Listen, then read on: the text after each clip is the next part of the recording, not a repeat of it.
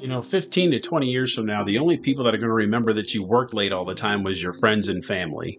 Welcome to today's Leadership Thought of the Day, brought to you by Leadership Lifestyle Podcast. So, look, I get it. If you have a lot of responsibility, you're in charge of a lot of stuff, a lot of people, you are going to be at work a lot more than somebody who just does one thing on an assembly line. I get it. But you have to balance that out with what is the importance level here? Because, yeah, you could say, hey, I'm giving myself to this company or this cause or this reason, but does it really make sense? And if it does, do you take the time to make sure everybody in your inner circle understands that that why that's important and that not that your kids have to make it you know get on your outlook calendar to see you.